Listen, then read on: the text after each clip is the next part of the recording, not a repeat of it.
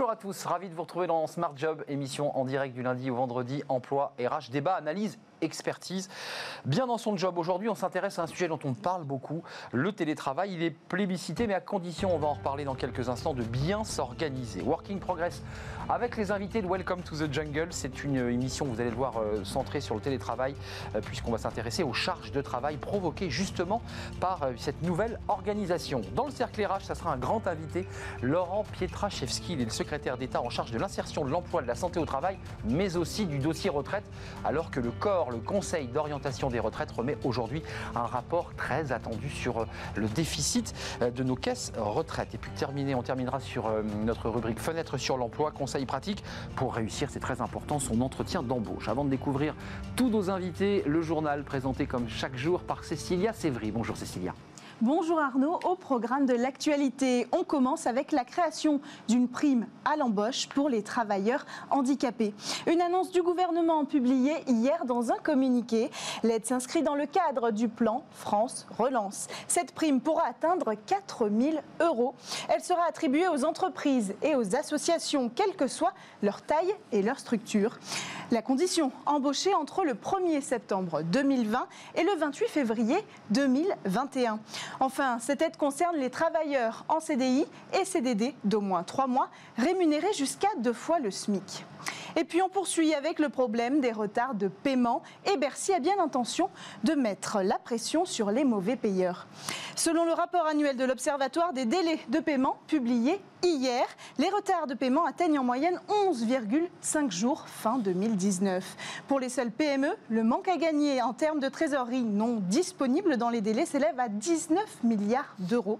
En conséquence, Alain Griset, ministre des PME, veut réduire le retard et le ministre s'est confié aux échos. Son objectif, parvenir à un retard inférieur à 10 jours d'ici fin 2021. Une solution peut-être la facturation électronique. Elle deviendra de toute façon obligatoire pour les entreprises d'ici 2023. Et pour finir, la ministre des Armées confirme son soutien à l'aéronautique. Florence Parly annonce hier la commande de 10 hélicoptères pour les forces spéciales et 12 rafales pour l'armée de l'air.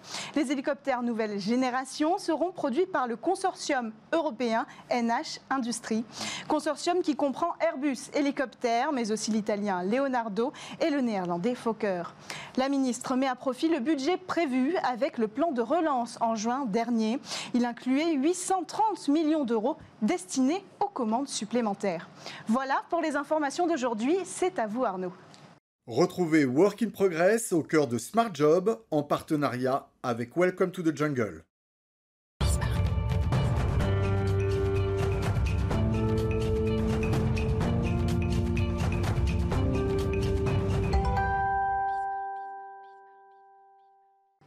Working Progress, on commence notre émission avec les invités de Welcome to the Jungle. Mathieu Amaré est avec nous. Bonjour Mathieu. Bonjour Arnaud. Vous allez bien? Mais très bien. On va avoir une émission qui va être assez centrée sur le télétravail parce qu'avec vos invités et puis dans quelques instants, euh, dans quelques minutes, le, ministre Laurent Pietraszewski, on parlera, on reparlera absolument de, marque, on reparlera de la santé au travail et du télétravail. Euh, vous avez un invité qui justement lui est en prise directe avec ce lien entre euh, santé au travail et télétravail. Exactement, nous sommes avec Thierry Rousseau. Thierry, bonjour. Vous êtes sur Skype, on ne se, voit pas, mais on s'entend. Euh, euh, vous êtes chargé de mission au sein de l'ANACT, donc c'est l'Agence nationale pour l'amélioration des conditions de, travail. Euh, on le disait, l'évaluation de la charge de travail, elle, est compliquée. On ne sait pas vraiment où placer le, curseur quand on est manager sur ses collaborateurs. C'était le cas avant la pandémie, ça allait d'autant plus euh, avec l'arrivée du télétravail qui a complètement chamboulé l'organisation hein, euh, des, collaborateurs et des managers. Euh, on a toujours l'impression qu'il y a un point de vue radicalement différent entre le manager et le collaborateur. comment, ma première question, c'est comment vraiment la considérer, cette charge de travail? Euh, d'abord, oui, c'est vrai que de la charge de travail, on en parle un peu tout le temps, très souvent pour dire qu'il y en a euh, beaucoup, trop, euh, parfois pour dire qu'il n'y en a pas assez, ça peut arriver, hein, c'est tout à fait une réalité tangible dans certains cas. Il peut y avoir aussi des dissonances. En fait, ce qui est important, c'est de pouvoir rapprocher les points de vue. Il y a toujours euh, une différence entre la programmation théorique du travail, hein, ce qu'on prescrit, ce qu'on demande, ce qu'on exige euh, des collaborateurs, et euh, la réalité de ce que font les, travailleurs pour atteindre les objectifs qui leur ont été assignés. Tout l'enjeu d'une démarche de régulation de la charge de travail, c'est rapprocher justement les, les, points de vue, permettre l'expression du travail réel, clarifier ce qu'on veut, les objectifs, mmh la stratégie, tout un travail en fait de rapprochement est possible et même, je dirais, euh, nécessaire, euh, surtout dans le cadre d'une activité aussi euh, Alors, comment on fait, dysfonctionnelle ou en tout cas compliquée qu'on a connue, surtout le, le printemps dernier qui continue encore aujourd'hui. Comment on fait tirer en pratique? Vous l'avez dit, hein, là on est en temps distanciel, c'est peut-être ces, ces, poches de décompression et cette communication à la machine à café ou à la cantine, etc. sont, sont complètement absentes, ont, ont, bouleversé complètement l'organisation du travail. Je suis avec un collaborateur, je fais un zoom, euh, comment j'arrive justement à rapprocher ces points de vue, comme vous dites? Ah, c'est effectivement, vous avez raison de dire que c'est plus compliqué que, d'habitude. Hein. L'informel est un peu euh, euh, supprimé par le, distanciel. En tout cas, il est plus difficile, il est plus compliqué parce qu'on sait que, la charge, elle se régule aussi spontanément dans les apports des collègues. Donc, dans une situation où euh, ces apports sont plus difficiles, plus compliqués, euh, je pense que là, euh, c'est vrai, et on l'a observé, pour les encadrants de proximité, ceux qui gèrent la charge de travail des uns et des autres, c'est beaucoup plus difficile. Donc il faut veiller à avoir des, rendez-vous, je dirais, particuliers avec mmh les, travailleurs, hein, des, euh, pas multiplier non plus les, zooms, hein. il faut cadrer les, plages horaires où on peut euh, discuter, il faut également prévoir des réunions euh, collectives pour mettre en débat ce qu'on attend, pour voir quelles sont les possibilités d'entraide. Hein. Il y a effectivement des, des moyens pour pallier aux difficultés, pallier à la non-présence, en tout cas à la coprésence. Ceci dit, la, coprésence n'était pas nécessairement gage d'une bonne communication. Hein. c'est toujours euh, compliqué de, réguler la charge de travail. Ça va être plus compliqué, mais je pense qu'il y a moyen de le faire. Il faut euh, passer par euh, des accords, euh, des chartes. Hein. le, Code du travail, en tout cas, mmh. invite à développer des démarches de ce type-là. la notion de régulation de la charge de travail fait une apparition aussi dans, dans, la, dans tout ce qui encadre le télétravail. Donc il faut pouvoir s'en servir pour développer des, des, méthodes de régulation de la charge de travail. Thierry Rousseau, juste d'un mot pour ceux qui nous regardent pour faire un peu de pédagogie. Vous avez été créé, votre institution, en 1973. Oui. Ces contenus, hein, l'ANACT, étaient contenus dans le Code du travail. Je voulais savoir votre action concrète parce que euh, vous êtes coercitif, vous vous déplacez, vous donnez des conseils, vous, vous donnez des instructions. Comment ça se passe concrètement? Alors, concrètement, euh, donc, on, conseille, on est vraiment dans une logique de conseil et pas de, contrôle. Hein. Euh, on a euh, les chargés de mission peuvent se, déplacer sur le terrain. Il y a, il y a toutes des ARACT aussi en région. Donc euh, là, il y a des ressources qui peuvent être utilisées par les entreprises pour procéder à des diagnostics, des accompagnements, mener également des, expérimentations. En tout cas, il y a toute une série de choses qu'on peut faire avec les acteurs de terrain. Mmh on intervient de façon toujours paritaire. Hein. On, rencontre à la fois les, directions, les managers, euh, les représentants du personnel, euh, les salariés. On les accompagne dans les projets de transformation. Euh, donc là, il y a des ressources qu'on peut mobiliser. Vous pouvez également aller sur le site de, de l'anact.fr. Vous avez toute une série de ressources, d'ailleurs des kits pour réguler le télétravail, le mettre en place, discuter, prévenir d'un certain nombre de difficultés, que ce soit pour les questions d'égalité professionnelle, euh, mmh. d'âge, etc. Euh, les ressources sont nombreuses. On a des collections sur le télétravail également, une collection qui s'appelle Les 10 questions sûres, qui donne en tout cas aux acteurs des, des points de vue à la fois pour réguler la charge de travail, mettre en place le télétravail, hein, puisqu'on est sur ce sujet-là, mais également toutes sortes d'autres sujets. De, vous, avez aussi, vous avez aussi à l'ANACT une, une revue euh, dont, une des récentes éditions euh, mettait à la une justement cette, euh, ce, sujet important de la charge de travail pour qu'on comprenne bien quels sont les enjeux de cette charge de travail. Aujourd'hui, quand on fait des études, on s'aperçoit après la pandémie que, enfin après la pandémie, on y est toujours, pardon, après le confinement, que 60% des télétravailleurs français sont stressés et la première raison qu'ils invoquent pour expliquer ce stress, c'est la charge de travail. pour qu'on cadre bien le débat, est-ce que quels sont les risques euh, psychosociaux ou autres euh, qui justement euh, sont la conséquence d'une charge trop importante de travail. Ah ben, on sait que, trop de charge de travail, et, quand dit trop, c'est souvent quand, les objectifs sont mal définis, mal contrôlé également, que le travail n'est pas suffisamment cadré. On sait bien qu'il y a un, certain nombre d'effets potentiels sur la santé des personnes en, termes de, burn-out, de fatigue, d'épuisement. donc de ce côté-là, effectivement, les, les, effets tangibles existent.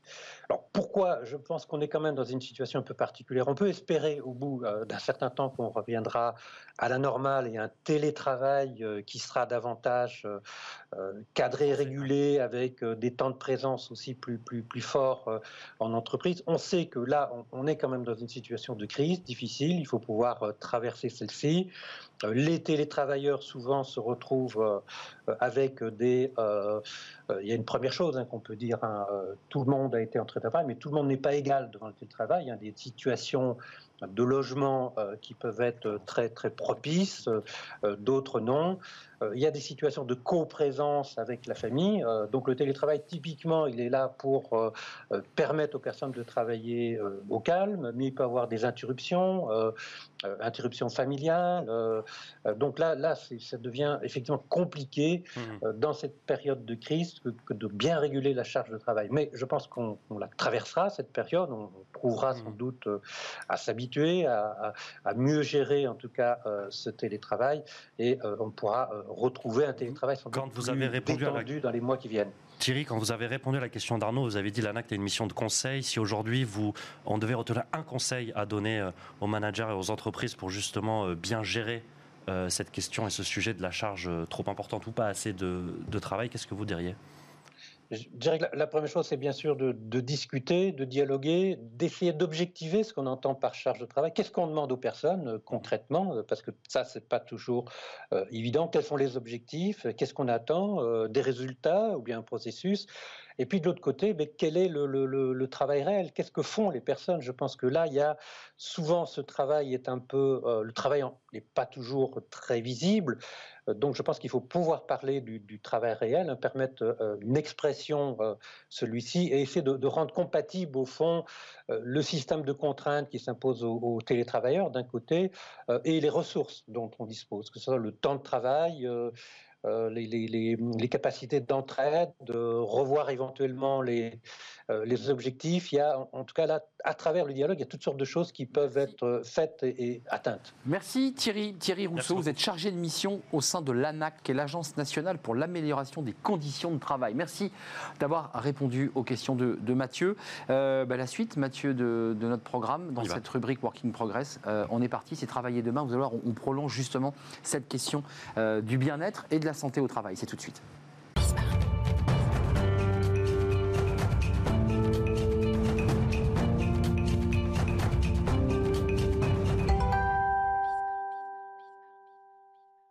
Euh, Mathieu, on vient de voir une institution créée en 73 euh, qui conseille, qui apporte son savoir, qui écrit, puis aussi des start-up, des sociétés euh, qui s'intéressent à cette question de la santé au travail, du bien-être au mhm. travail. Oui, on est avec Léopold Denis. Bonjour. Bonjour. Je pense que vous vous êtes en partie inspiré de ce que fait, de ce que fait l'ANACT dans votre, dans votre projet d'entreprise. vous êtes cofondateur de Moodwork. Exactement. Moodwork, c'est une plateforme dédiée aux collaborateurs d'entreprise visant à améliorer euh, leur qualité au travail. C'est une solution, donc c'est une plateforme euh, numérique qui aide les salariés à, euh, être plus heureux, à, voilà, à améliorer leur, leur, vie au travail. Première question toute simple, comment ça, comment ça fonctionne? Alors nous, notre objectif dans la qualité de vie au travail, c'est de rendre chaque salarié en fait acteur de sa qualité de vie au travail, parce que bien souvent, le collaborateur est délaissé, déresponsabilisé sur ces sujets. Nous, notre objectif, ça va être de mettre à sa disposition des outils qui vont lui permettre de mieux comprendre sa situation, d'agir dessus et d'être accompagné par des spécialistes. Il est déresponsabilisé, vous m'expliquez en coulisses, euh, c'est parce que c'est d'abord les organisations hein, qui sont impactées. Bien sûr. Alors en fait, cette qualité de vie la base de la qualité de vie au travail sont des facteurs organisationnels et individuels qui vont impacter la qualité de vie au travail de chacun. Exemple concret, par exemple Un exemple concret au niveau organisationnel, ça va être la charge de travail, vous en parliez tout à mmh. l'heure, ça mmh. va être est-ce qu'on accepte mes congés, est-ce que je suis autonome dans mon travail, etc.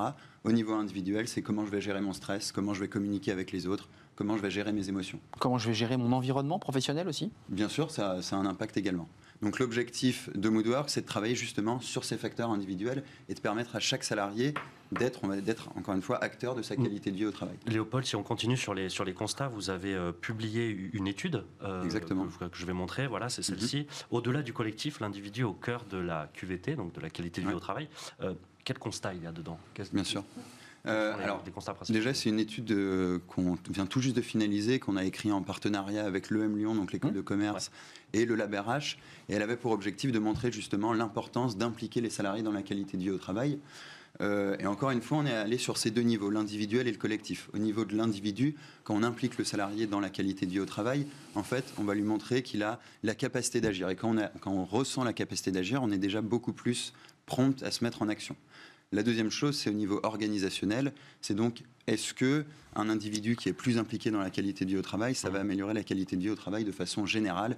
Et la réponse est oui, bien sûr, parce que si on les interroge plus, si on comprend mieux leurs besoins fondamentaux, bien sûr, les politiques qualité de vie au travail qu'on va mettre en place vont être plus efficientes. Mais quand un salarié vous dit, moi, je n'arrive pas à gérer mon stress, j'ai une charge de travail, j'ai un problème de stress, qu'est-ce que vous lui proposez? Alors, nous, sur l'application, je vais revenir euh, sur les trois dont j'ai parlé, l'analyse, l'action, l'accompagnement. Mhm. L'analyse, le stress, c'est pas quelque chose qui arrive de façon euh, naturelle. Il y a des causes qui, qui provoquent ce stress. L'objectif de l'analyse de Moodwork, c'est justement au salarié de comprendre d'où va venir ce mal-être, d'où va venir ce stress. Mais exogène, endogène, ça peut être un stress provoqué par soi-même ou ça peut être un stress provoqué par son manager. Exactement. Nous, euh, dans les questions. Vous faites d'abord une analyse, hein. vous faites remonter ça. L'analyse, l'analyse, elle va analyser les facteurs individuels comme les facteurs organisationnels, parce que l'objectif, c'est de savoir concrètement d'où ça vient et non pas de dire c'est uniquement la faute de l'entreprise ou uniquement la faute du salarié. Mmh. Donc cette analyse, elle va ensuite permettre au salarié d'obtenir des pistes d'action concrètes pour agir sur sa qualité de vie au mmh. travail. Par exemple, pour reprendre votre exemple de, la gestion du stress, imaginons que je suis stressé parce que j'ai une mauvaise relation avec mon manager, mais je n'ose pas lui en parler. Bien sur Moodwork, on va proposer des contenus spécifiques. C'est anonymisé, j'imagine. C'est complètement. Oui, oui, oui. Bah bien, sûr. C'est spécialisé, dans l'accompagnement individuel, donc vous pouvez imaginer surtout bah aujourd'hui que c'est strictement confidentiel et strictement anonyme. Et ensuite, vous avez une deuxième phase qui est très importante, c'est l'accompagnement. Et dans cette phase d'accompagnement, euh, vous avez des coachs, mais aussi des psychosociologues, des psychologues qui interviennent pour accompagner le salarié dans sa démarche de solutionnement de ce stress-là ou euh, de, enfin, des erreurs ou, de, ou, du mal qui vous a fait remonter. Exactement. En quelques mots, Léopold, pour conclure.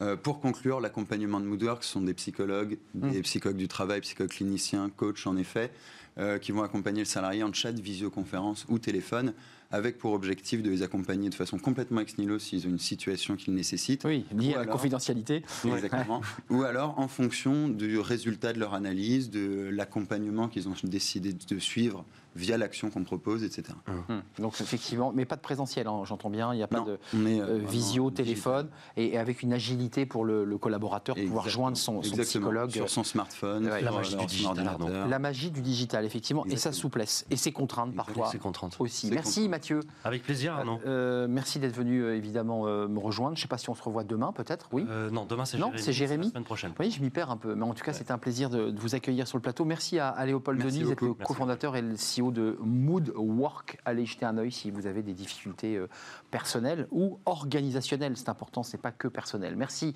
euh, à Mathieu. La suite de nos programmes, on va revenir un tout petit peu en arrière. On va faire bien dans son job. On va pas être dépaysé parce qu'on va parler du télétravail. Justement, euh, on reste dans la thématique. Il faut bien s'organiser. Va nous expliquer notre expert dans quelques instants. C'est tout de suite. Restez avec moi.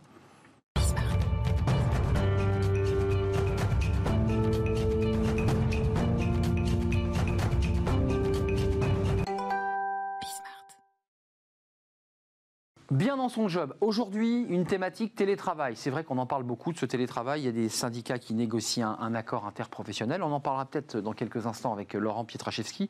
Mais il y a aussi un aspect très concret, très organisationnel. Patricia Wedling, merci d'être avec nous. Vous êtes DRH, euh, auteur de Télétravail, mode d'emploi. Parce que c'est vrai qu'on l'a vu euh, depuis le début de notre émission. Euh, bah, c'est pas simple le télétravail. D'abord, pourquoi, euh, Patricia, vous avez décidé euh, d'écrire, de travailler sur ce sujet? Pourquoi c'était important pour vous d'en parler? Bah, C'était important pour moi euh, au regard de l'actualité, tout simplement. Du jour au lendemain, eh bien, les salariés ont, dû s'y mettre en mode dégradé. Hein. Ils l'ont subi puisqu'ils ne l'ont choisi. Et quand on regardait l'actualité, on voyait bien que la situation allait durer. Le virus est toujours là, il rôde, et que beaucoup d'entreprises allaient devoir continuer à permettre de, télétravailler. Et on y est allé sans préparation, sans accompagnement, pour de bonnes raisons la protection des gens, la survie des entreprises, mais sans préparation quand même. Hmm, donc c'est un, cette chose, un choc. Oui, c'est un choc. C'est un choc. C'est un vrai tsunami dans le monde des, ressources humaines et dans le monde du travail. Mais euh, on a des avantages, on a des risques.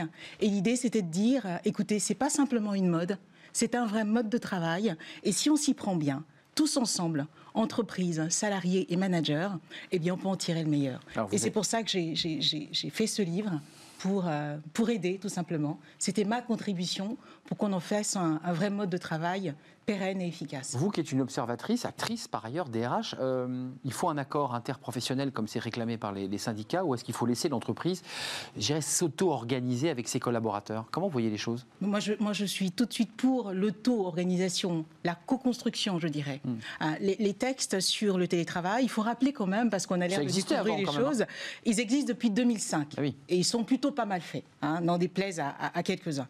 Et, euh, et je suis juriste de formation et il n'y a pas plus simple en, législation du travail pour mettre en œuvre quelque chose. Une charte, un accord, je dirais même une tête qu'on passe comme ça dans la porte euh, pour pouvoir dire à son manager bah demain je suis en télétravail, ça fonctionne. On peut le et faire. malgré, on peut le faire, un accord et on, à condition qu'il y ait une charte qui ait été évidemment. Non, non, on, a, on a trois modalités. Hein. On a la charte, ce qui est une décision, je dirais, unilatérale, mhm. l'employeur décide. On a un accord, là quand on a des représentants du président. Exactement. Et il y a l'accord, l'accord entre le salarié et son manager. Donc je fais toc toc toc, Arnaud, au fait, je suis pas là demain, un petit je mail. suis en télétravail, un petit mail, ok, très bien, ça fonctionne. Et malgré ce formalisme allégé, on n'y allait pas. Et pourquoi bah, Les raisons sont nombreuses. Vous l'expliquez. Les, raisons sont nombreuses. Liberté, manque de confiance. On se dit, manque de confiance. il va rien faire, il va rentrer manque chez lui. de confiance. C'est ça, c'est la, la confiance, c'est le pilier du télétravail, et c'est même le pilier dans toute relation de travail. Et c'était déjà parce que le télétravail est en train d'agir comme une grosse loupe. Hein. Le, tout n'est pas à mettre sur le dos du télétravail. Les mots d'hier, on les retrouve un peu plus grossis, un peu plus patents, visibles aujourd'hui. Le manque de confiance ne date pas d'hier. Le présentéisme ne date pas de maintenant. Hmm. C'est, n'est pas le télétravail qui est à l'origine de tout ça. un vieux, sujet un peu douloureux, c'est-à-dire qu'on fait des heures après 18 heures pour, euh, pour se faire bien voir son, son manager. Exactement. On ne fait pas grand-chose, mais on est là. Mais on est là, on est présent. Hein. Il y a la fameuse théorie de, la veste sur la chaise. C'est ça. Hein. On ah, il est encore là parce que. Eh, ben, eh ben, il est encore là. Et c'est un vrai problème. Aujourd'hui, quand vous dites à 4 heures, à 5 heures que vous partez, on vous souhaite une belle après-midi, on en rigole. On ne devrait pas en rire ça montre bien qu'on a un souci avec la confiance. On est encore dans ce mode managérial qui croit que parce que je te vois, tu travailles. Non, il va falloir qu'on évolue. Et je pense que ce, que nous vivons, est une formidable opportunité de revoir nos pratiques managériales, de revoir notre culture d'entreprise. Quelles sont C'est en, cours, Patricia, quand même, non J'ai le sentiment. J'ai le sentiment qu'il y a une prise de conscience.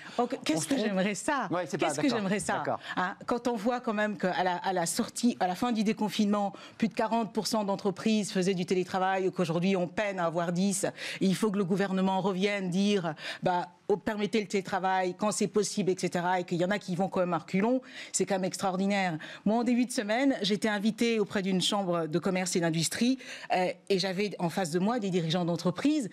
J'ai commencé par un retour d'expérience, qu'on devrait déjà tous faire en entreprise. On fait une base. Et ça s'était super bien passé. Oh, mais gars assurés, ils étaient sur le pont, génial. Et, engagés. ils étaient engagés. Exact, impliqués. Impliqués, oui. Et, dans des pires conditions qui soient. Je ne vais pas revenir là-dessus. Et quand je leur demande, au fait, qui aujourd'hui permet encore le télétravail aucun doigt levé. Hmm. Retour, retour dans sa coquille. Retour, retour à ce que je sais faire. Retour comme avant. Et quand on demande pourquoi, ça va vous faire rire, j'ai eu des réponses dignes de gamins. Parce que. Hmm, c'est des gosses. C'est le fait Parce du que c'est comme ça. Non, voilà, ils reviennent, je préfère. Et puis, vous savez, Netflix, etc. Arrêtons tout ça. Arrêtons ah oui, on vous explique quand même. Pas, voilà, c'est pas des enfants. Hier encore, on avait la, survie. On devait protéger les gens. Et on devait assurer, quand c'était possible, la survie de l'entreprise. Et les gens étaient là, ils étaient sur le pont, ils étaient impliqués. C'est pas des gosses. Arrêtons cette infantilisation. Hmm. Ce sont des gens responsables. Ils l'ont fait des fois au détriment de leur équilibre de vie hmm. privée, professionnelle. Les enfants présents, le conjoint, l'inquiétude par rapport à ses aînés. Ils ont assuré.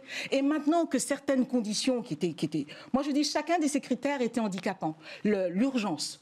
La présence des enfants, le conjoint, pas de formation, pas d'outils. Et maintenant que chacun de ces critères, on peut le décocher, on peut améliorer ça, eh bien on leur dit bah, bah non, finalement non, non, revenez. Euh.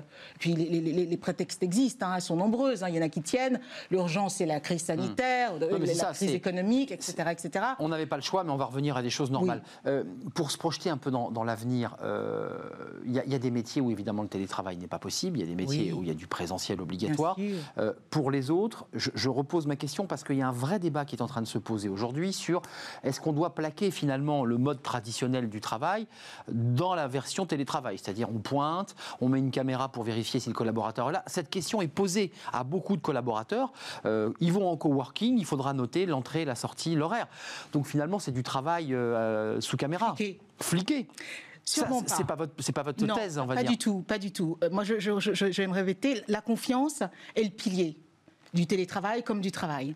Il est temps, dans, notre culture d'entreprise, dans nos cultures managériales, qu'on remplace la montre par des objectifs, hmm. par la confiance. Le temps de présence n'est pas synonyme de temps de performance. Il faudrait qu'on arrête avec ça. Ça demande à ce qu'on évolue. Hmm. Ça demande à ce qu'on prenne confiance. Ça demande à ce qu'on les forme, les hmm. pauvres, j'ai envie de dire. Arrêtons de les promouvoir sans leur donner les outils. Manager, ça prend, c'est un métier. Ce n'est pas juste une expertise qui est reconnue. On ne confie pas la gestion d'une équipe à quelqu'un juste parce qu'il fait de bons chiffres il est question de l'être là. Mmh. Donc c'est un peu plus délicat. Donc on les accompagne, on les forme et on remplace la montre par des résultats et des objectifs. Et je vais prendre votre livre, Patricia. Vous me l'avez apporté fort gentiment. Euh, donnez-le-moi parce que je voudrais qu'on le montre. Vous avez beaucoup de passion pour euh, véhiculer euh, ce, message et je pense qu'il va falloir beaucoup de passion pour faire comprendre effectivement qu'on est en train de changer de, monde, de modèle. Télétravail, un mode, alors une mode d'emploi, jeu de mots. et vous avez rayé une et voilà, on le voit, le mot une est rayé, ou comment passer à un mode de télétravail pérenne et efficace, écrit par Patricia Wenling. Euh, vous êtes directrice juridique, vous avez été euh, directrice des ressources humaines, plusieurs cordes à votre arc. Merci d'être venue, Patricia Wenling, nous rendre visite. et vous reviendrez euh, peut-être débattre avec nous, parce que le sujet télétravail, à mon avis, eh bien, on va continuer à en parler. Et on va en parler dans quelques instants avec Laurent Pietraszewski, qui est le secrétaire d'État, justement en charge de ces questions. Il a le dossier retraite, mais il a aussi le dossier santé au travail et télétravail. Il est donc, lui, interpellé c'est notre grand invité dans le cercle RH. Restez avec nous, c'est dans quelques instants. Merci Patricia. Merci Arnaud.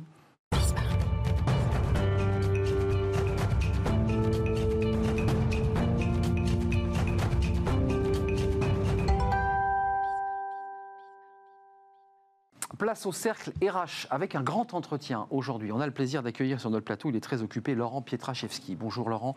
Euh, je vous appelle Laurent, euh, mais vous êtes le secrétaire d'État auprès du ministre du Travail euh, en charge de l'emploi, de l'insertion, chargé des retraites et de la santé au travail.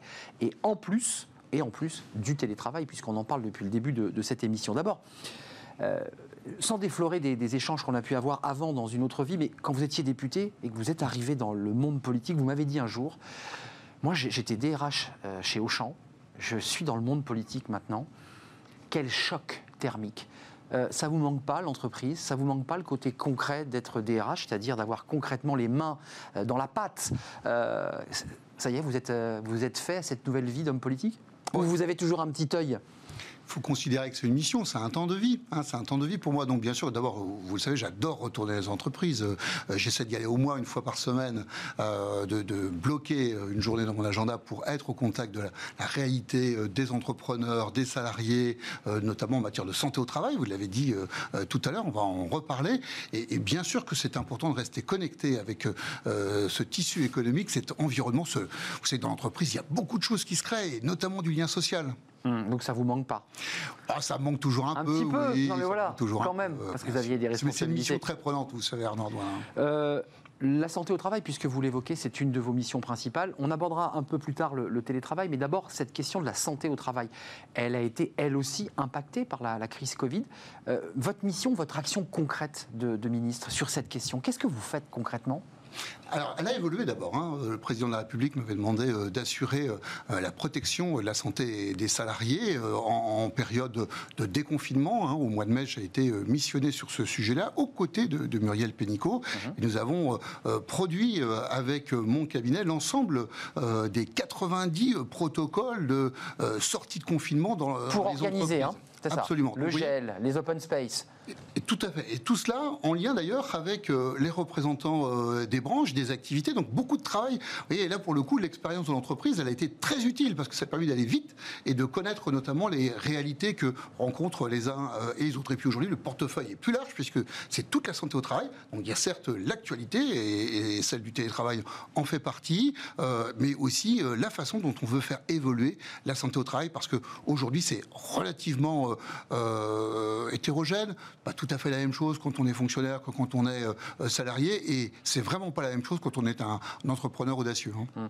Euh, sur cette question de, la santé au travail, s'est posé quelque chose, on vient de l'entendre, qui est tombé sur la tête des salariés, euh, le fameux télétravail dégradé.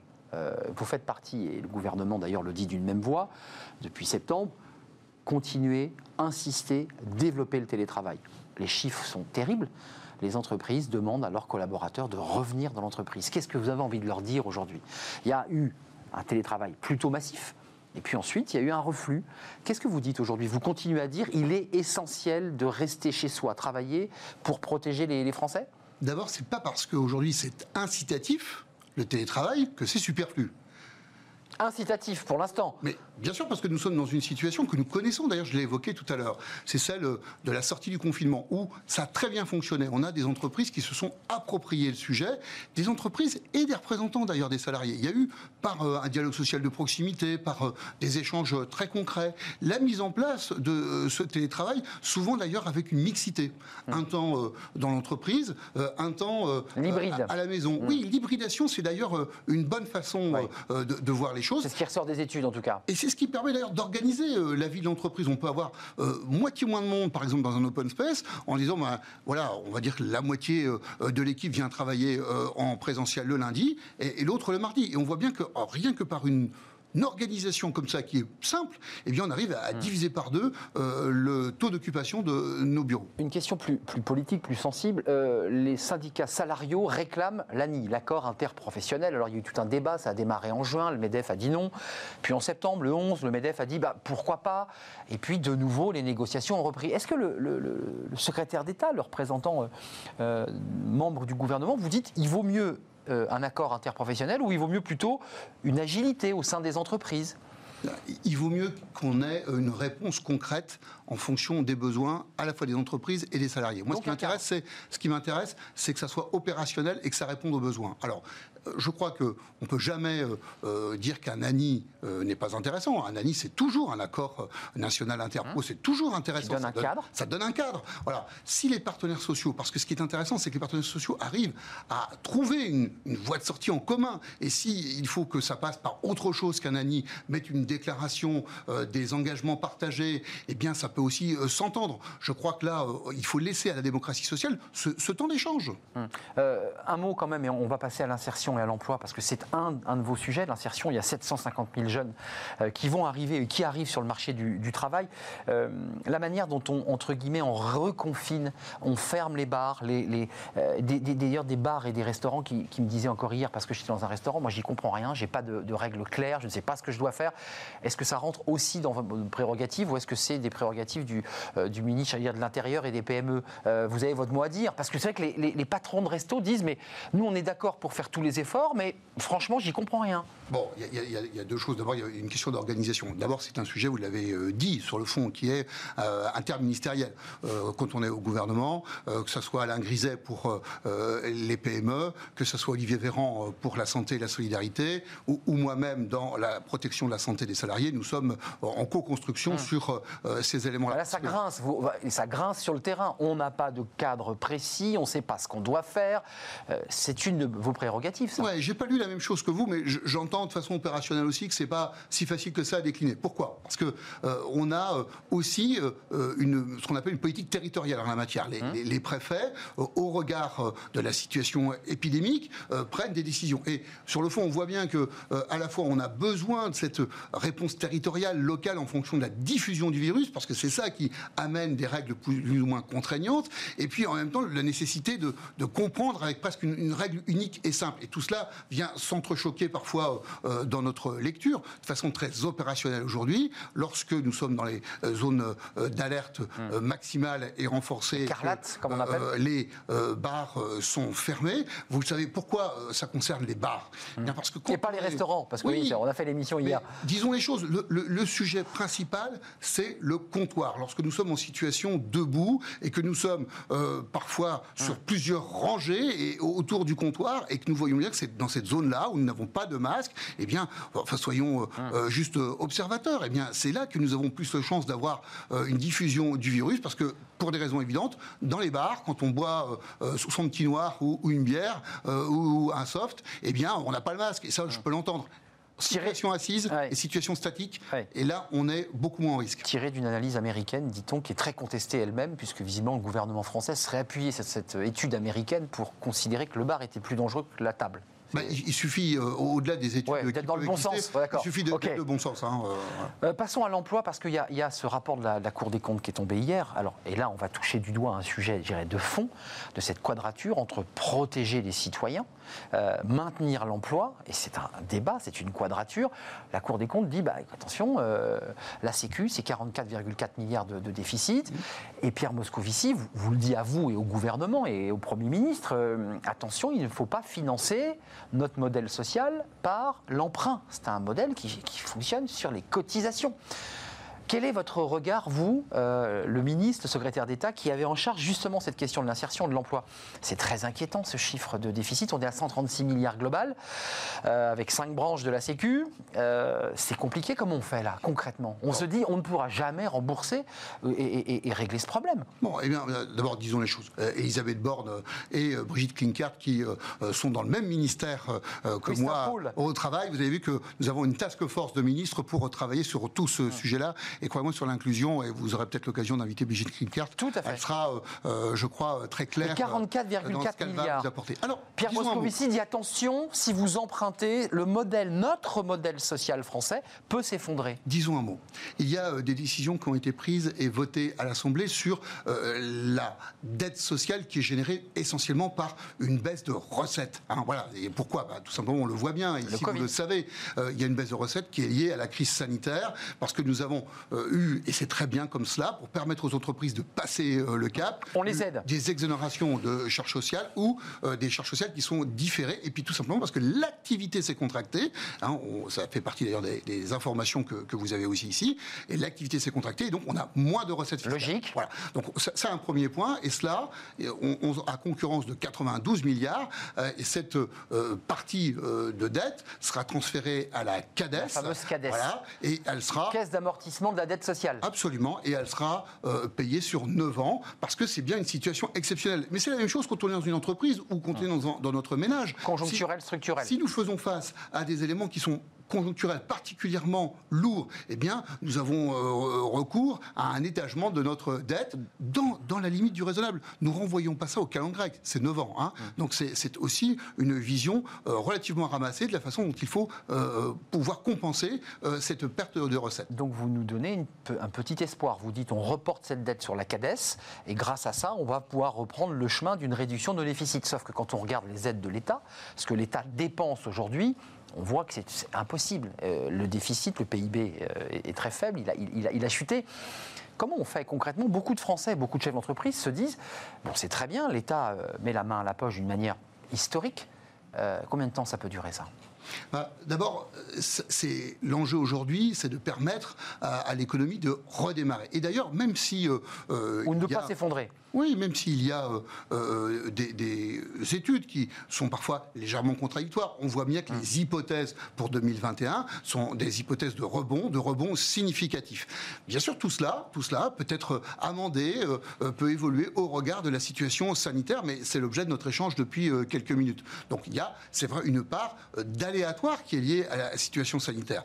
Mais au-delà de cette situation qui vient de la réalité de la circulation du virus, et qui ne s'arrête pas, hein, parce qu'on n'a pas de date d'arrêt là. Hein. Nous voyons bien, nous voyons bien que le gouvernement met sur la table des sommes considérables, vous l'avez dit tout à l'heure, mais considérables sur plusieurs niveaux, à la fois dans la transformation de l'outil de production, parce que, en fait, l'idée là, c'est pas simplement de faire face à la contraction de l'économie, c'est de se dire, nous sommes dans une situation où nous profitons, pardon du terme, mais de cette situation Mmh. difficile Comme d'une pour opportunité. revisiter, Mmh. pour revisiter notre outil de production et choisir notamment de réimplanter sur notre pays de l'emploi industriel, de mettre en place des filières électriques, Mmh. hydrogène, de se tourner vers les emplois de demain. Et c'est cela le- l'enjeu Ça du se fait pas en six mois, Laurent Pierre On sait très bien que ces mutations, ces transferts stratégiques euh, de, de secteurs d'activité, ça prend plusieurs années parfois.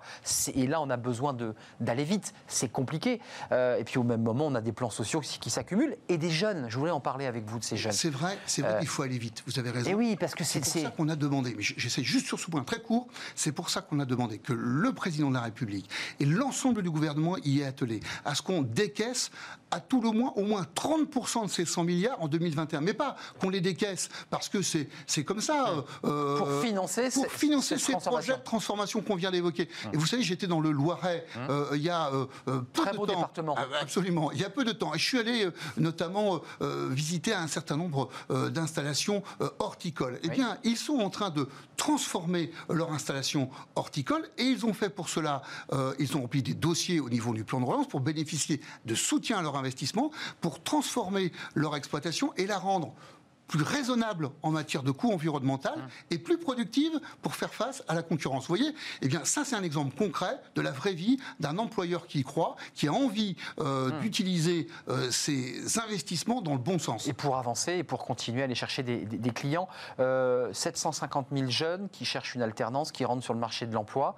Euh, là aussi, un effort particulier est à faire euh, en leur direction parce que tous, aujourd'hui, ont trouvé des écoles ou des CFA, mais ils n'ont pas trouvé l'employeur. C'est compliqué comme on fait là. C'est vrai que c'est compliqué. Euh, c'est pour ça d'ailleurs que depuis d'ailleurs plusieurs semaines, nous avons mis en place le plan euh, Un jeune, une solution, pour que sur ces 750 000 jeunes, euh, personne ne reste au bord de la route.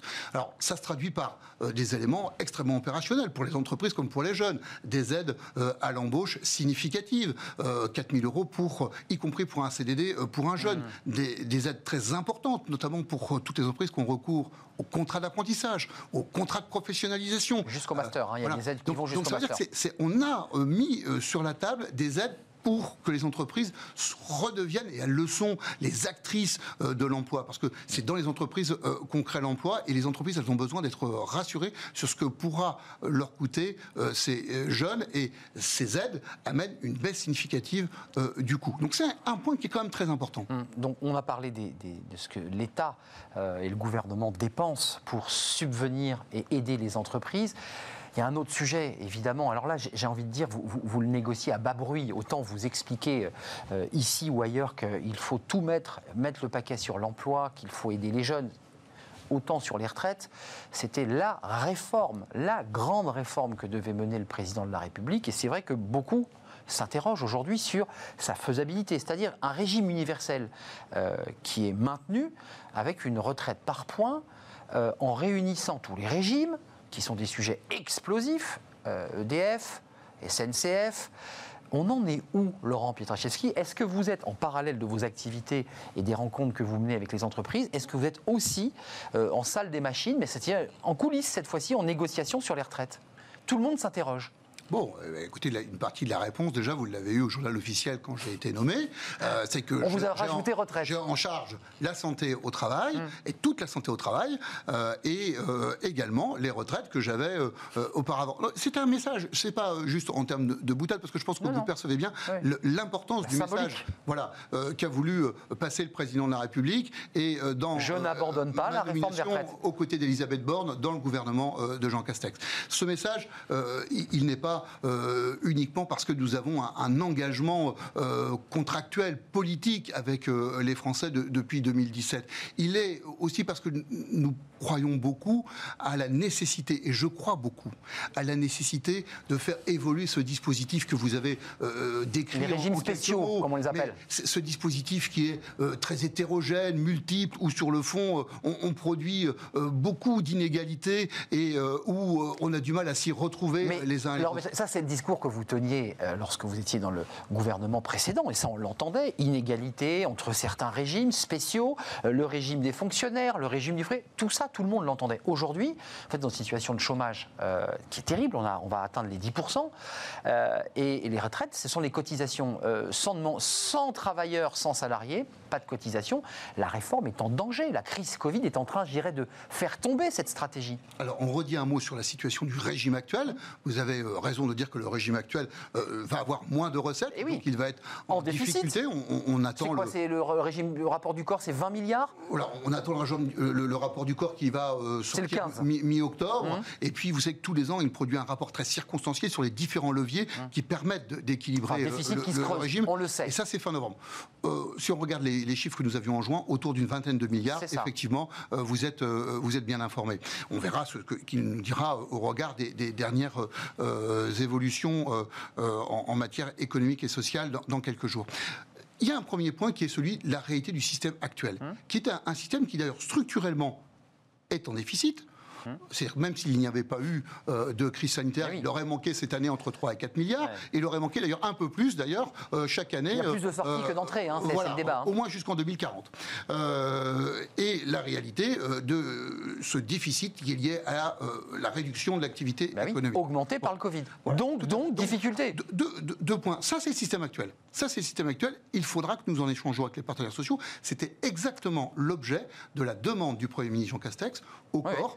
Dès le début, à son arrivée. C'est qu'il faudra que nous puissions en échanger avec les partenaires sociaux. Mais vous avez recommencé à négocier avec les partenaires sociaux ou pas À bas bruit Nous attendons d'avoir le, rapport du corps. Je crois que tout le monde est, euh, euh, aussi dans cet échange. Mais il ne vous a pas échappé, parce que vous êtes un, enfin, un connaisseur sur le fond de, de, la vie euh, économique et, politique, il ne vous a pas échappé que quand on est en responsabilité, d'ailleurs c'est heureux que le gouvernement, Elisabeth Borne et moi-même, et Jean Castex, nous ne nous interdisions rien dans des échanges avec les partenaires sociaux, parce que c'est important dans le dialogue social de pouvoir se parler régulièrement. Je repose ma question simplement. Euh, est-ce qu'il ne faut pas d'abord commencer à relancer la machine de l'emploi pour réfléchir à une réforme des retraites qui soit stable? Mais vous avez sans aucun doute raison sur le fait qu'il y a des priorités. Dans l'ordre Quelle est la priorité aujourd'hui? La priorité, c'est d'ailleurs l'objet de notre échange depuis 20 minutes, c'est l'emploi, c'est la situation des entreprises, c'est comment on aide les entreprises à passer cette crise, parce que ce sont les entreprises qui eh créent l'emploi. Eh comment on les met en situation... font de la cotisation. Voilà, comment on les met en situation de réussir et de se transformer euh, au travers notamment du plan de relance et des opportunités que nous avons mis sur la table. Bien, sûr que c'est ça la priorité. Et vous savez, le Premier ministre Jean Castex l'a dit, mais il y a déjà plusieurs semaines. Je crois que c'était euh, sur au micro d'une, euh, je crois de la, matinale la plus écoutée de France, d'après ce que j'ai entendu. et, il avait bien, il avait bien précisé déjà à ce moment-là que euh, son rôle était de définir la priorité du gouvernement et que la priorité aujourd'hui, c'est l'emploi. Emploi, emploi, emploi, emploi. Mais vous nous dites sur ce plateau que cette réforme des retraites n'est pas abandonnée. Vous nous le confirmez dans sa philosophie d'une réduction au cours bouillon de ces régimes spéciaux, parce que c'était un des éléments de cette réforme. Arnaud on a, on a une réalité nous avons euh, vu euh, que pendant le confinement, euh, il y a eu beaucoup d'empathie développée pour les hôtesses de caisse, les employés de la logistique, les, personnes qui sont venues le matin Des petits salaires. ramasser nos poubelles. Eh bien, tous ces gens-là, ce sont les grands perdants du système actuel. Ce sont les grands perdants du système actuel. Donc oui, moi je veux que l'on puisse dire à tous ces gens-là qui ont été en deuxième ligne, en soutien des euh, de l'activité. Euh, vous aurez au bout une retraite. Vous aurez une meilleure redistribution que dans le système actuel. Oui, ça c'est un engagement de fond. Moi, je crois à la redistribution et je crois que tous ces Français et toutes ces Françaises méritent qu'on s'occupe d'eux. Avant de nous quitter, il y avait cette clause du grand-père. Alors ça avait été un grand débat euh, sous l'ère Édouard Philippe, l'ancien Premier ministre. la clause du grand-père, vous la maintenez ou pas Cette idée de... voilà, ça ne concerne pas ceux qui... Mais ça concerne ceux qui vont arriver. Ce qui a été le cas pour la SNCF, par exemple puisque la réforme s'appliquait à ceux qui entraient dans l'entreprise, mais pas à ceux qui étaient déjà. On ne modifie pas le contrat de travail en cours de route. Il y avait ce débat qui était posé. On ne change pas les règles en cours de route. Ça vous a été posé comme ça? Non, mais j'entends bien qu'il y avait des débats qui étaient posés euh, ah, avant, c'est choquant. avant, euh, avant la, crise sanitaire et économique. Et qui vont revenir d'ailleurs. Oui, mais je pense que vous avez entendu aussi le message, je crois que vous l'avez euh, sur le fond relayé là il y a quelques instants. on ne peut pas regarder les choses aujourd'hui comme on les regardait il y a huit mois. Entre deux, il y a eu la crise sanitaire. Un choc. Nous avons absolument, et nous avons la nécessité de marquer cette solidarité, ce besoin que nous avons d'être ensemble, et donc cette transformation du système de retraite, nous allons le faire dans un contexte pacifié. Donc à toutes ces questions qui sont euh, euh, bien sûr, euh, je comprends sur la table, évidemment. eh bien nous aurons à travailler avec les partenaires sociaux le moment venu. Mais ne m'en veuillez pas de ne pas être pas répondre à ma clause du grand-père. Ah oui, de ne pas être plus explicite parce que en fait, j'ai l'impression que c'était réglé ce dossier. Ces sujets-là, ils, doivent être réévoqués, reconstruits. Moi, je crois au dialogue social et je crois au dialogue social au moment où il est opportun sur chaque sujet. Ah. Le dialogue social aujourd'hui, c'est l'emploi. Vous savez, si vous avez peut-être prévu de m'en parler tout à l'heure, mais notamment l'emploi des seniors. On a parlé des jeunes. Moi, je pense que l'emploi des seniors, c'est aussi un, sujet très important. On en parle très régulièrement dans l'émission, on n'a plus le temps, mais c'est vrai qu'il y a un débat sur les seniors. Selon l'INSEE, c'est 45 ans. Hein.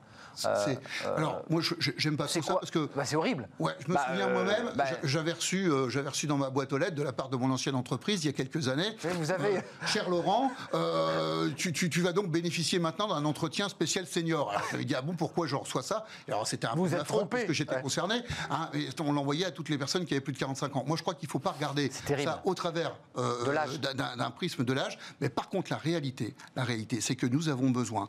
Quand on, et ça, et ça, je crois que c'est vraiment une responsabilité aussi des entreprises, de valoriser ah l'expérience, de valoriser la connaissance des choses. Évidemment. Et je crois que là, il y a plein de solutions pour maintenir dans l'emploi et offrir aussi des parcours professionnels riches à tous ceux qui ont de l'expérience. Mmh. Et qui l'apportent avec un système de tutorat, parce qu'il y a des jeunes qui rentrent et qui en ont besoin. Mais pas que. que mais que les entreprises vous entendent, Laurent Pietraszewski, qu'elles vous entendent, parce que c'est vrai que beaucoup de cadres, et vous le savez, sont parfois euh, sortis de leur entreprise à 50, 55 euh, ans.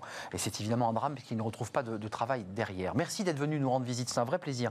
Secrétaire d'État, alors vous avez vraiment l'interministériel, puisque c'est le travail, l'emploi, l'insertion, les retraites, à, mots couverts, euh, mais aussi le télétravail qui est un sujet évidemment qui, vous occupe. Merci Laurent Pietraszewski. Euh, restez avec nous peut-être ou pas, mais c'est notre dernière rubrique, c'est fenêtres sur l'emploi. Ça vous intéressait en ancien DRH, c'est comment réussir son entretien d'embauche? Bah oui, c'est vital. Allez, on regarde ça ensemble.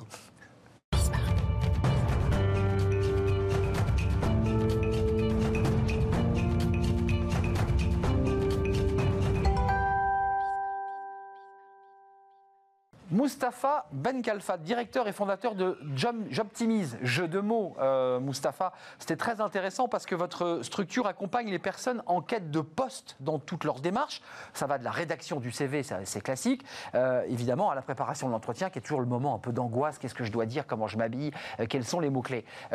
Dites-nous concrètement, pourquoi cette idée euh, Pourquoi vous avez créé cette structure D'abord, en, quelques mots, vous avez le secrétaire d'État là en charge de, l'insertion, de l'emploi et, du télétravail. C'est intéressant.